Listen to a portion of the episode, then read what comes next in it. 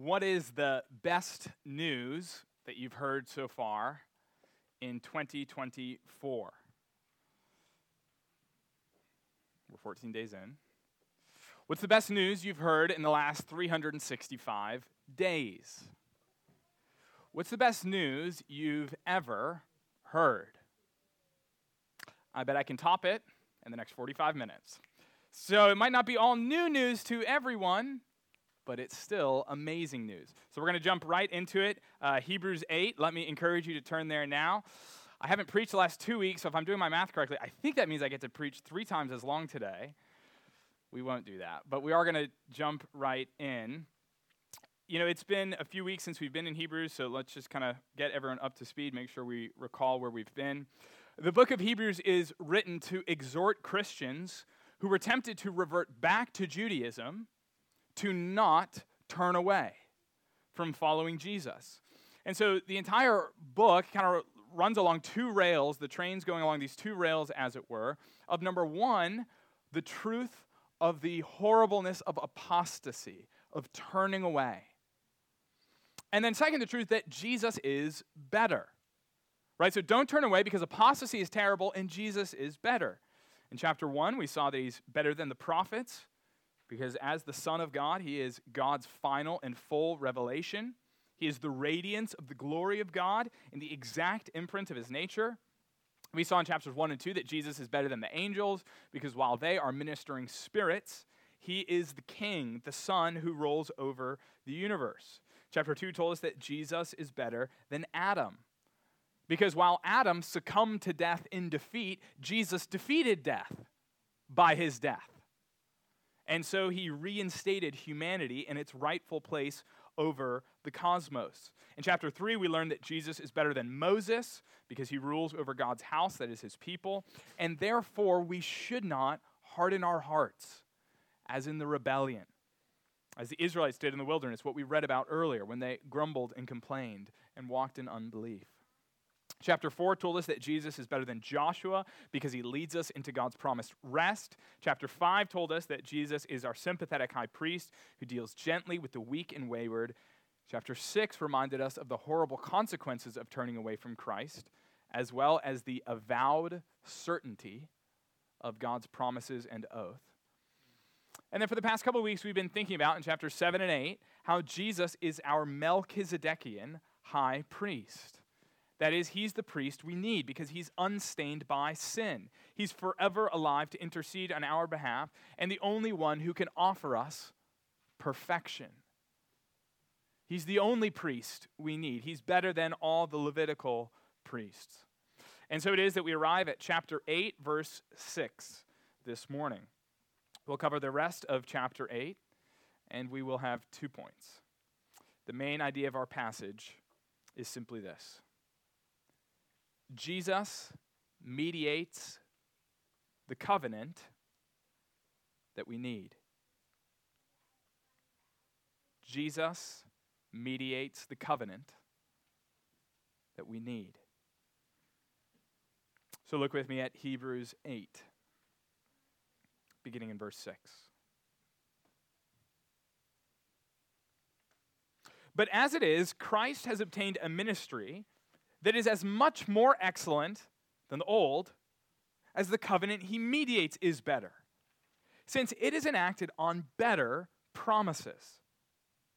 For that, if that first covenant had been faultless, there would have been no occasion to look for a second.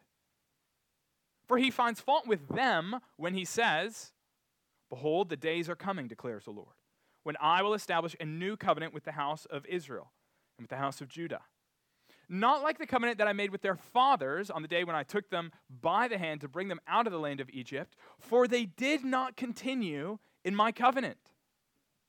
And so I showed no concern for them, declares the Lord.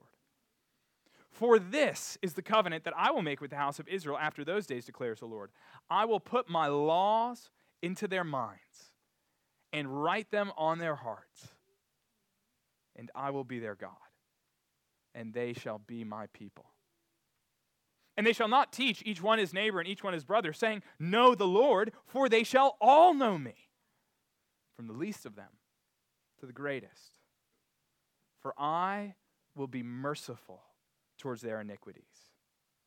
And I will remember their sins no more. In speaking of a new covenant, he makes the first one obsolete. And what is becoming obsolete and growing old is ready to vanish away. Amen. Well, our first point is found in verses 6 to 9, entitled Out with the Old. Out with the Old. Verse 6 begins by saying that in the same way that Jesus has a better ministry than the Levitical priest and the Old Covenant priest, so also he mediates a better covenant. He mediates a better covenant. What is a covenant? It's not a word that you hear a lot in American society. Uh, in many ways, it's similar to a contract between two parties, but it is much more solemn. Uh, it's much deeper than that, right? So you get ads on TV, right, about how you can change your cell phone. And what does the advertiser say? Verizon or T Mobile, whoever, they say, hey, we will actually pay you, we will incentivize you to break your contract with this, this other party, with your other company. Uh, you can change your employer and break that contract. You can break your apartment or lease. It's not really a big deal. But covenants are commitments based on loyalty and faithfulness and love. That is, a covenant is a relationship not simply based on self interest, but also on self giving. Uh, it's a relationship formed not only with rights, but also with responsibilities. And as such, you can't simply come and go as you please. Uh, that's why marriage, that's why church membership are typically understood as covenants, because it involves committed love. That's not generally the way I describe my relationship with my Comcast internet provider. And so, verse 7 says if that first covenant had been faultless, there would have been no occasion to look for a second. This is referring to the old covenant, what God established at Sinai with Israel when he gave them his Ten Commandments and his laws. And right, the point is, if it ain't broke, don't fix it. And so the fact that God said in Jeremiah 31, which is where that long quotation comes from, the fact that God said, hey, we're going to need a new covenant here, well, it's indicative of the fact that there must have been something amiss with the first one. You don't get a new one if the first one's going great. All right, so it's kind of like when you trade in your car. You don't generally go buy a new car and the next day trade it in. You trade in a 20 year old beater. Right? So, for a number of years, I was driving a 1999 Nissan Maxima. It was, it was almost 20 years old when I got it, and I had bought it for $900, which tells you the condition it was in when I acquired it. It survived a move from DC to Kentucky, we shipped it from Kentucky to Texas because we knew it was not going to last that long. And by any standards, it was in rough shape. So I would take it for the yearly inspection, right? And you always knew, like, okay, there's probably going to be some bill, there's something's going to come up, but you hope it, it's not too big. And so year after year, it was basically fine until one year a friend said, hey, I've got this trusted mechanic. You should bring it to your inspection there. I said, okay, no problem. So I bring my 20 year old, I think it was exactly a 20 year old car then. It's got like 180,000 miles on it. Bring it to the mechanic. And I got a call later that day stating that I was lucky to be alive. The catalytic converter had completely clogged up so that all the like poisonous toxins were being pumped back into the cab. That's right. The brake pads were non existent. I had to drive at 11 and 5 just to keep the car going straight, and I just gotten used to it. I hadn't even noticed. Uh, the, the alignment was so off. It would have required at least $7,000 in repairs to simply pass inspection. And so, what did I do? I began looking for a new car, right? Because if the old one had been faultless, I would have had no occasion to look for a second. But it was precisely because it wasn't just a few scratches, right? I mean, this wasn't cosmetic. This was, it was broken. It was broken beyond repair. It was at its core undrivable and unusable, and so I needed a new car. Well, so it is with the old covenant, the one that Israel was under. That one wasn't working. There needed to be a new covenant. Not the one referring to the Ten Commandments and the other laws that instituted the priesthood uh, that Israel was under. And so notice that verse 7 declares that that covenant had flaws and faults. I was actually with Zach about this last night. If you just read verse 7, you might be a little troubled. Is that implying that God's word was problematic? There was something wrong with God's commands or covenant? Like, is that what verse 7 is saying? I think verse 8 clarifies. It reads, For he finds fault with them. You see, the problem with the old covenant, the way that Israel related to God um, uh, for those kind of 1400 years, and 1400 BC is when it was enacted. The problem with the way Israel related to God under the Old Testament wasn't ultimately a problem with the law, it was a problem with them, the people, and their evil, unbelieving hearts. So in Romans 7, the Apostle Paul states that the, though the law is holy and righteous and good, sin is not. And the Old Covenant, though it was designed to bring Israel and God together, it served instead to just highlight how far apart they were. So God holds Israel at fault, as verse 8 says. And so God is going to set up a new arrangement. God is going to set up a new covenant. The problem with the Old Covenant, the Old Tes- Testament and covenant, it means the same thing. Testament is based on the Latin covenant. I don't know what it's based on, but it's the same thing. It means the same thing. Um, the problem with the Old Testament, the problem with the Old Covenant, as it were, is that it left the people as they were. It didn't deal with the root of the problem. You can take the people out of Egypt, but it's a lot harder to take the Egypt out of the people. Uh, right there, commitment to sin and even idolatry. So God holds Israel at fault, and God says in verse 8, Behold, the days are coming, declares the Lord, when I will establish a new covenant with the house of Israel and with the house of Judah. What exactly was the problem with the old covenant? Well, look at verse 9. Verse 9 is absolutely crucial. God's going to set up a covenant not like the covenant that I made with their fathers on the day when I took them by the hand to bring them out of the land of Egypt. For they did not continue in my covenant, so I showed no concern for them, declares the Lord. The first half of verse 9, again, it clarifies this is referring to the Mosaic covenant. But before we note what's what's not amazing about the Old Covenant, what, what the problem was, I actually do think it's important that we, we pay attention to the first half of verse 9. Do you notice how it says, It was given on the day when I took them by the hand to bring them out of the land of Egypt. It's really important that we recognize that, that the Old Covenant, the Mosaic Covenant, the Sinaitic Covenant, it's the same thing, different words, that God didn't give his people the Ten Commandments and say, hey, by the way, if you keep these, if you get like an 8 out of 10, then I will save you from Egypt. It wasn't the case that they needed to earn somehow their salvation from Egypt and slavery. No, what does it say?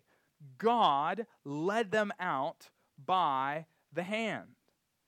The foundation wasn't Israel's merit, but God's mercy. It was his grace and kindness that brought Israel out of bondage. You know, in the language, again, it's I just think it's beautiful. God took them by the hand. Like a good father, the Lord led Israel safely through the wilderness. Right? I think we, we know this when we see a parent or grandparent or aunt or uncle. Uh, there's something beautiful in them taking a child by the hand, gently leading them to safety, right? Uh, you know, in a parking lot or, or along a busy street. A loving parent doesn't poke or prod with a stick from behind. Come on, move along. They don't bark from in front. Get over here. And what does a loving parent do? They take their child by the hand and lead them to safety. Uh, so it is with God. Uh, God's affection, his love for his people, his intimacy with them was evident in his salvation of them from Egypt. Again, before we get to the problem of the Old Covenant, we have to realize it wasn't with God. Uh, the problem with the Old Covenant wasn't that God was miserly or an ogre. Uh, listen to how Hosea 11 describes God's saving and sustaining love. Hosea 11 says, When Israel was a child, I loved him, and out of Egypt I called my son. The more they were called, the more they went away. They kept sacrificing to the Baals and burnt offerings to idols. Yet I was the one who taught Ephraim to walk. I took them up by their arms, but they did not know that I healed them. I led them with cords of kindness, with bands of love, and I became to them as one who eases the yoke on their jaws. And I bent down to them and fed them. Friends, this is the love that God showed to his people under the old covenant. This is his salvation. Like a father with his son, so God cared for his people, Israel. Okay, but if that was right with the old covenant, we still haven't figured out what was wrong with it. It wasn't that he was harsh or vindictive.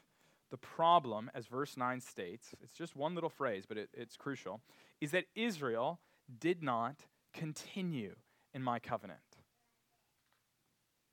Now, in Jeremiah 31, which is again where this passage is from, kind of the whole context of Jeremiah in this little section, it, it's called the, the passage of consolation. Is, is this really sweet kind of passage in, in a pretty dark book. And so God is saying in Jeremiah 31, things are going to get better. And because of that, in here, here in Jeremiah 31, he doesn't list the litany of sins that Israel had committed. That's basically the rest of the book of Jeremiah. So to say that Israel didn't continue in my covenant, if you just look at that one little line, you might think, oh man, like, is that it? Ah, were they just like a bit lukewarm, maybe a bit distracted from God's love? Perhaps they sometimes went off course for just a moment or two. But you know, we read part of one, Psalm 106 earlier, which catalogs a bit of Israel's former sins. Uh, but even then, it's not exhaustive of how blatantly Israel had rebelled against the Lord. Right, so first they grumbled and complained in the wilderness. Right, God was just a few days and weeks from removing them from bondage, and they were complaining, they were anxious, they were fearful that God wasn't going to provide the bread and the water that they needed. Uh, then they made a golden calf and worshiped it. Again, just days and weeks after they had received the Ten Commandments and you know, said to God, Yeah, we will obey. Shortly thereafter, they built the golden calf. Eventually, when they got into the promised land, they succumbed to sorcery and murder and injustice and sexual immorality and worshiped false gods. And again, this wasn't like Israel had a bad week or even a bad year or even a bad decade. This was over the course of centuries of obstinate rebellion and stubborn, stiff necked rebellion and wickedness. God sent them warnings, God sent them promises, He sent them prophets. He pleaded with His people for their own good to repent, but it was all to no avail. And so we need to understand the gravity, uh, the seriousness of their sin. You see, when God established the Mosaic covenant, the Old Covenant, it was essentially a marriage ceremony between God and Israel. That's why the prophets regularly describe Israel's idolatry as whoring after false gods. That's why idolatry is regularly called spiritual adultery in the Old Testament. Because Israel had forsaken their marriage vows. In fact, that's why the book of Hosea exists. In Hosea, God instructs the prophet to marry a prostitute who will, re- who will repeatedly be unfaithful to him. And yet, Hosea is called to be faithful to his wife, Gomer, despite her treachery. And this is meant to be a picture, right? Of the Lord's steadfast love for Israel, and yet Israel's unfaithfulness to the Lord. This wasn't a one time mistake that they had committed, but regular, hard hearted betrayal. And so when God says they didn't continue in my covenant, what he's saying is Israel broke the marriage vows. They broke the covenant. And so the end result there at the end of verse 9, it's that so I showed no concern for them. In response to Israel abandoning the Lord, he abandoned them. The marriage was over. God was announcing all this through the prophets, and his warning sadly came true through the exile and the captivity to Babylon in 586 BC. So that's King Nebuchadnezzar. Uh, because of Israel's unrepentant love of sin rather than God, he said to them, I'm done, which is what the exile was all about. Now, it's actually amazing. Subsequent to the exile, the Lord actually did return to his people. He actually did show mercy to Israel. But you could kind of say, I think, that by 586 BC, this wasn't going to work. Uh, this arrangement, it wasn't working. I think you could actually also say that it was clear in the golden calf incident, right?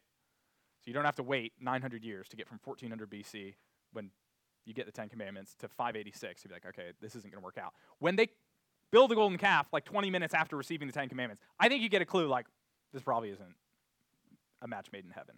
No pun intended. When Israel committed the sin of the golden calf, it's as if they committed adultery on their honeymoon, as it were. And so the rest of Israel's history was just a falling after that sin of spiritual adultery. And so it is that that old covenant arrangement was what Jesus came to do away with. It was obviously not effective at restoring the harmony and the fellowship and delight that Adam and Eve had initially enjoyed with God in the Garden of Eden. And so it is that we need a new covenant based on new and better promises. We need the covenant that Jesus mediates. So that's what we see in our second point in verses 10 to 13, entitled In with the New. As the quotation from Jeremiah 31 continues, I want us to notice four realities of the new covenant that are significant. Four realities of the new covenant. So, first, in verse 10, we see that God's law is on the heart. Look there. We read, For this is the covenant that I will make with the house of Israel after those days, declares the Lord. I will put my laws into their minds and write them on their hearts. All right, so this is the first thing we learn about the new covenant, and it's the first thing because, in some sense, it's the biggest difference between the new covenant and the old covenant. It deals with the root of the issue, the crux of the matter. This is what makes the new covenant new and better. When God brought Israel out of Egypt, he did for them what he did for no other nation. He gave them his Torah, right? His law, his commandments. Uh, he did this most visibly and tangibly with the Ten Commandments, which God literally, by his finger, wrote in tablets of stone. And then the rest of the laws are kind of a, an explanation and unpacking of those ten words, those Ten Commandments. This was a massive privilege for Israel, right? Every other nation in the world, every other people did not receive God's law like they did. So if anyone's going to obey God's law, who's it going to be? Well, it's going to be Israel. Now they have the law written on tablets of stone. Of course, all humanity has a conscience, so in a sense, all people do know what God requires for them. But Israel had the distinct advantage that this law was written down clearly to them. The problem, however, as we've seen, is that the law didn't actually change their hearts. The law didn't actually produce the obedience that it required. That is so crucial. The law did not produce the obedience it required. So when God gave his law, the expectations were clearer than ever, but so also became the disobedience. Right? Because the law didn't actually solve the heart of the problem, which was the heart of the people. Though the Israelites had the law written on stone tablets, it was not written upon their hearts. Again, even Moses recognized, I think probably reflecting on the golden calf incident, Moses, before he died, recognized that this wasn't going to work out, that this decisive problem hadn't been solved. In Deuteronomy 29, Moses says, right before he's about to die, he says, To this day, the Lord has not given you a heart to understand, or eyes to see, or ears to hear. Basically, Israel, oh Israel, your hearts are still wicked, and only God can change your hearts. And so that's in 1400 BC. Moses is like, man, you guys need more radical surgery than what this is. And so now, in the new covenant, God is going to give them the heart that they need. Now it's finally going to happen. Instead of an external law, which was only met sometimes with external obedience, now God was going to write his internal law, which produces an inward change in his people when it says that he will write his laws or instruction upon their hearts, the point is that now God's people will want to obey him. God's instruction will be the motivating and defining and animating principle in their life. Ezekiel gives parallel language to this in Ezekiel 36, uh, in the passage just before what our call to worship was. There, the Lord describes the new covenant by saying, I will give you a new heart and a new spirit I will put within you. I'll remove the heart of stone from your flesh and give you a heart of flesh. And I will put my spirit within you and cause you to walk in my statutes and be careful to obey my rules. This is what is behind Paul's famous words in Philippians that God is working in you so that you both desire and do God's will. What is Paul saying there? Paul saying that God is the one, O Christian, empowering your obedience.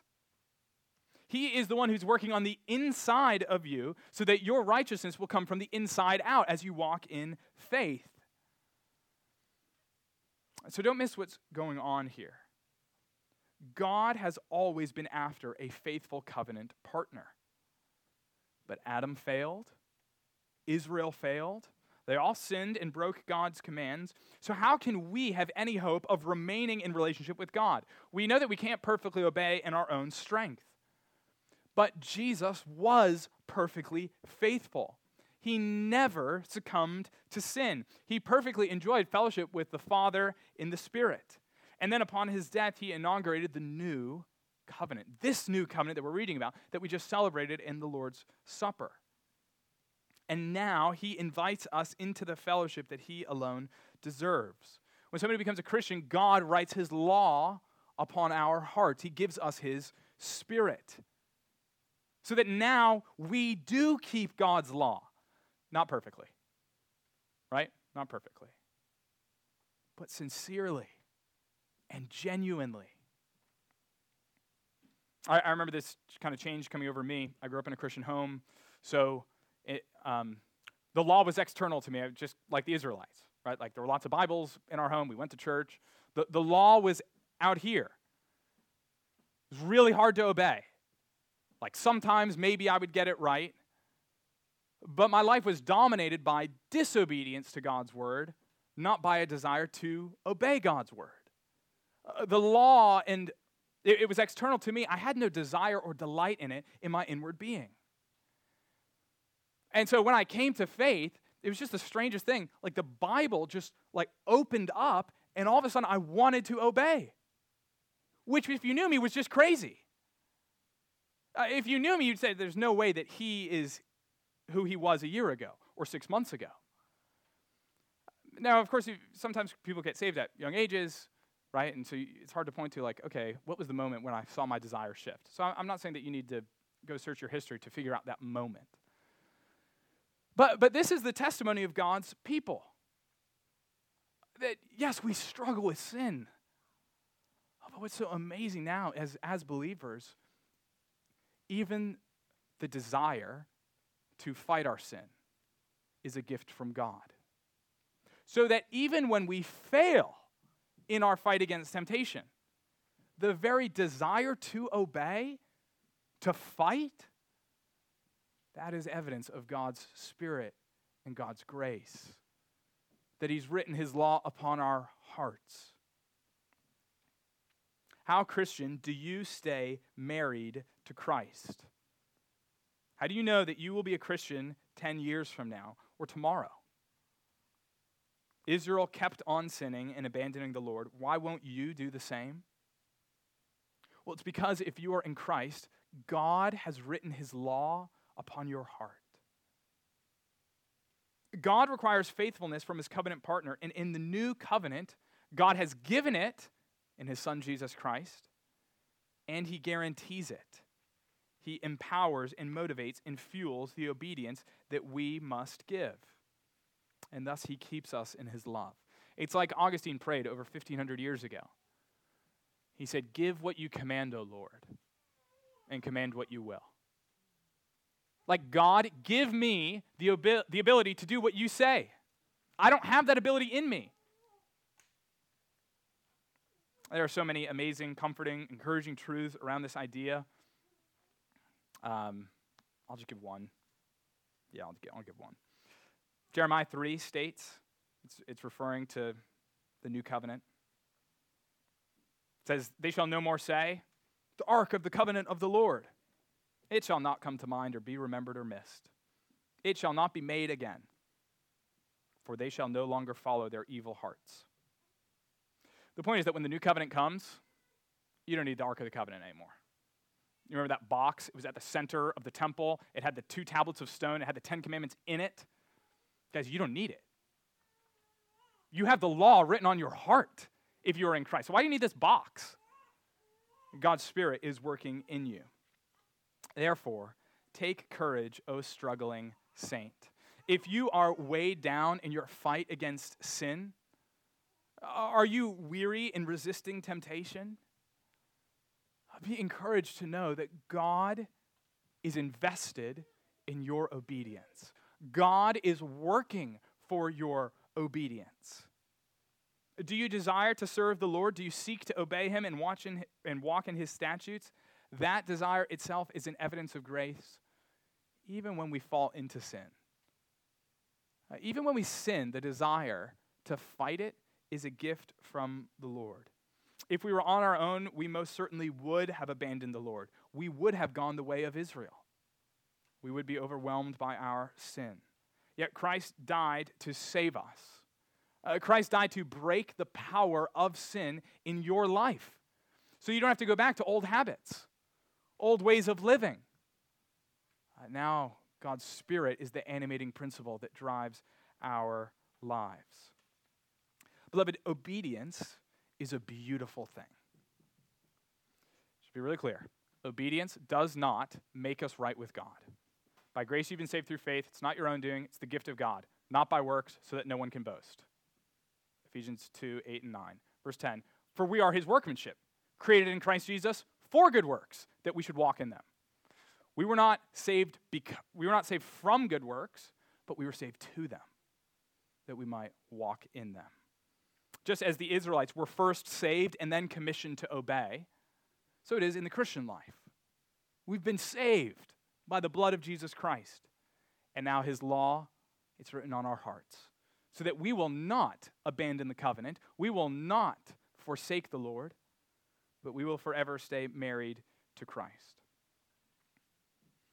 What makes the new covenant so amazing is that God fulfills both sides of the agreement. Again, this, this is really the crux of the issue. This is what makes the new covenant so much better. God, as God, commits himself in loyal love in the covenant, right? That's what he's always done commits himself to Adam, commits himself to Israel. They keep failing. He promises his absolute steadfast love, and naturally, he calls on the human party to do the same. And so it is that the Son of God took on flesh. That's why he became one of us. Uh, God in Christ accomplishes all that we could not. And then Christ shed his own blood to inaugurate this covenant and bring us in. Now Christ writes his law on our hearts that we want to obey so that we will not forsake, we will not abandon him. And thus, the second benefit of the new covenant, which we see at the end of verse 10, uh, it's, the, it's the covenant formula. The covenant formula. It's when God says, I will be their God, and they shall be my people. Uh, this is one of the most important phrases in the Bible. You're probably like, Scott, you say that a lot. Well, it, it's true. Uh, this is really, though, one of the most crucial phrases in the Bible. It is the gold standard of the way to indicate God's covenantal, marriage like commitment to his people. So in Exodus 6, for example, when God is telling Moses to let Pharaoh let the people go, he tells the nation of Israel, he promises for the first time, I will take you to be my people, I will be your God. And you shall know that I'm the Lord your God. That's what the whole Exodus was about. Okay? Uh, Israel was to be God's bride. God was, as it were, killing the dragon and getting the girl. The point is that they might live together in a harmony and a relationship of love. He saved them in Egypt that they could delight in each other.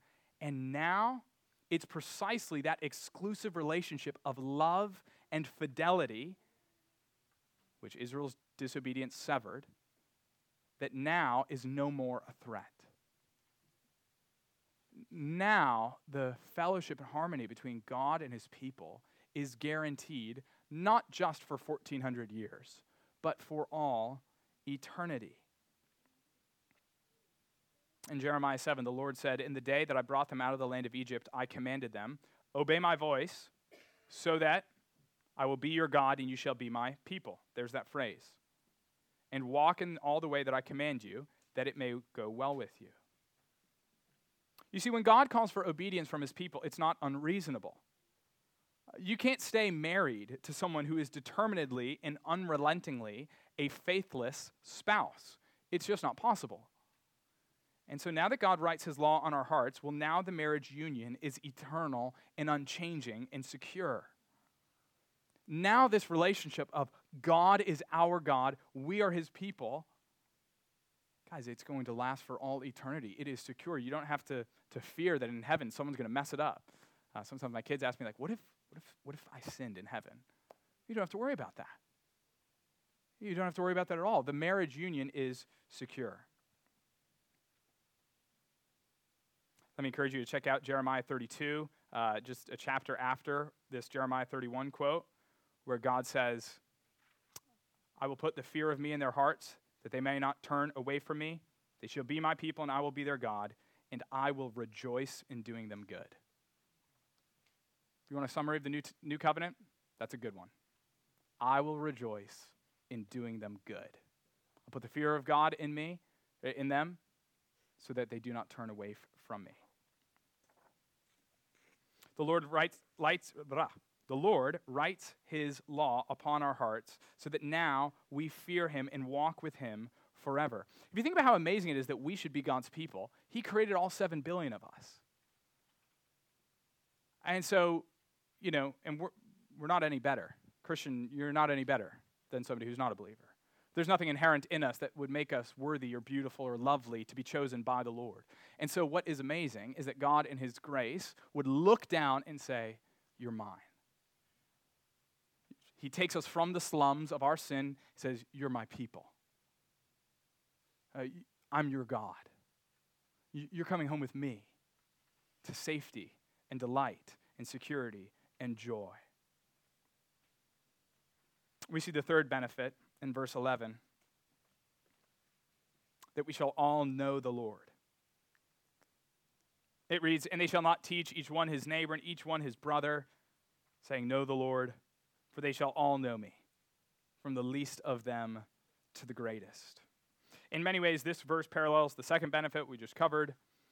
The point is not that there are not going to be teachers in the new covenant community. Uh, the New Testament's clear about the importance of pastors and teachers. Instead, the point is that all people in the covenant community will know the Lord, whereas that was not true in Old Testament Israel. Because when God made the covenant with the nation, there were lots of unregenerate, unsaved people who didn't love God. They were part of the physical, visible, external people of God, but they weren't truly saved. So if you think about King Saul, or Ahab or Jezebel, all the people devoted to idolatry. But in the new covenant, every covenant member knows the Lord. You don't have to evangelize new covenant members. Uh, the covenant is not a mixed community in the sense that some people are truly saved while others are not. It's relevant that when Jesus inaugurates the new covenant in his blood, what we read earlier from Matthew 26, when he institutes the Lord's Supper. He gives the meal to his disciples. That means that the new covenant sign of communion is given to any who follow Christ and none who don't. So it's no longer ethnic Israel that is automatically in the covenant community. Now it's people from every ethnicity, every tribe, every tongue, and every nation. Anyone who confesses Christ and puts their faith in him, they enter into God's covenant community. Because all people are invited to know the Lord. Uh, this is also why we don't believe here at Trinity in baptizing babies. Uh, I love what Dave prayed earlier. We are so thankful for the gifts the Lord has given us in children. Uh, we praise God for what a blessing they are, and we are so thankful for every little one the Lord entrusts to us, both as families and as a church. Uh, the reason, however, that we don't give them the Lord's Supper or we don't give them baptism is because they are not automatically, by birth, partakers of the new covenant. Uh, as every parent knows, you actually do have to tell your kids, know the Lord. You do have to evangelize your little ones. In fact, that's kind of like your number one most important job description. Just as the covenant signs under the old covenant, namely circumcision, Sabbath keeping, eating the Passover meal, just as they were given to the covenant community and none outside it, so it is today. What is new and better about the new covenant is that now every covenant member truly knows the Lord. Um, this is why, as a church, we have a, a, membership roll and we, we go through, you know, we have this membership process, right? We have the class, we have an interview, we ask if you've been baptized, because we kind of we want to make sure that you really know the Lord, uh, that you have put your faith in Christ, that you've trusted in Him. I know that can be a bit complicated, thinking about baptism, covenant, so um, definitely feel free to to come talk to me if you have questions. Maybe we can talk after service, or we can talk over dinner tonight after the evening service. So it, it can be a little bit complicated, but don't, don't hesitate to reach out. Before we arrive at the, uh, now, I'm sorry, we arrive at the final benefit of the new covenant in verse 12. Look there. Verse 12 reads, For I will be merciful towards their iniquities, and I will remember their sins no more. The fact remains that though we've been given God's Spirit and His law is written on our hearts, we are still sinners. We are not perfect. Not yet, at least. We look forward to that day in heaven. And so we require God's forgiveness. Notice that word for at the beginning of verse 12. It indicates that forgiveness is the ground that makes all these other benefits possible. Uh, forgiveness is foundational and essential to knowing the Lord, to being married to Christ, to walking in obedience. Forgiveness is like the foundation upon which everything else is built. It is primary, and it is according to mercy, not merit. Obedience then flows outward from forgiveness as a response to God's grace, with the result being a marriage like love. Now, the, the author of Hebrews is going to spend the next two chapters, 9 and 10, really kind of honing in on forgiveness. So we'll think more about, about that in the weeks to come. But don't miss this it is God who initiates and offers forgiveness. Right, normally, if you think of two parties, somebody's sinned against someone, someone's grieved them, somebody's, you know, hurt them in some way. Usually, you, you'd think it's the offending party that initiates the reconciliation by confessing and repenting. But in the gospel, God is the one who has been sinned against, who yet draws near to us and offers us forgiveness. Though he is the one who has been transgressed against, he holds out his hands and he offers mercy. For there is full forgiveness to all who will trust in Christ. Verse 13 tells us that the old covenant was just for a time. Uh, you can see it decisively end in 70 AD when the Romans sacked the city of Jerusalem and destroyed the temple. The Old Covenant was just for a time, and it existed to show Israel's sinful hearts and to reveal our need for a radical change. The kind of change that only God can give. Beloved, these four amazing truths that God gives us new hearts freed from the love of sin and now free finally to love God. Uh, second, God's delight in never turning away from doing us good as his beloved people. Uh, the truth of the intimate knowledge of God, that all of us would know him, no matter how little or great the world may consider you. And full forgiveness. These truths, these realities, are freely offered in Christ. It is the most amazing news you will hear. Not that if you work really hard and live a good life, you might be able to inherit these, or if you come to church enough, or pray enough, or read your Bible enough, that God, in His grace, offers them freely. Through Christ, through His sacrificial death, He has inaugurated this new covenant. He's been resurrected from the dead to prove that He's the victorious Lord who can offer us these things. For all who come in faith, these promises are yours.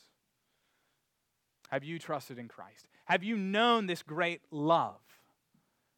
Have you known the covenant that Christ mediates? Let's pray.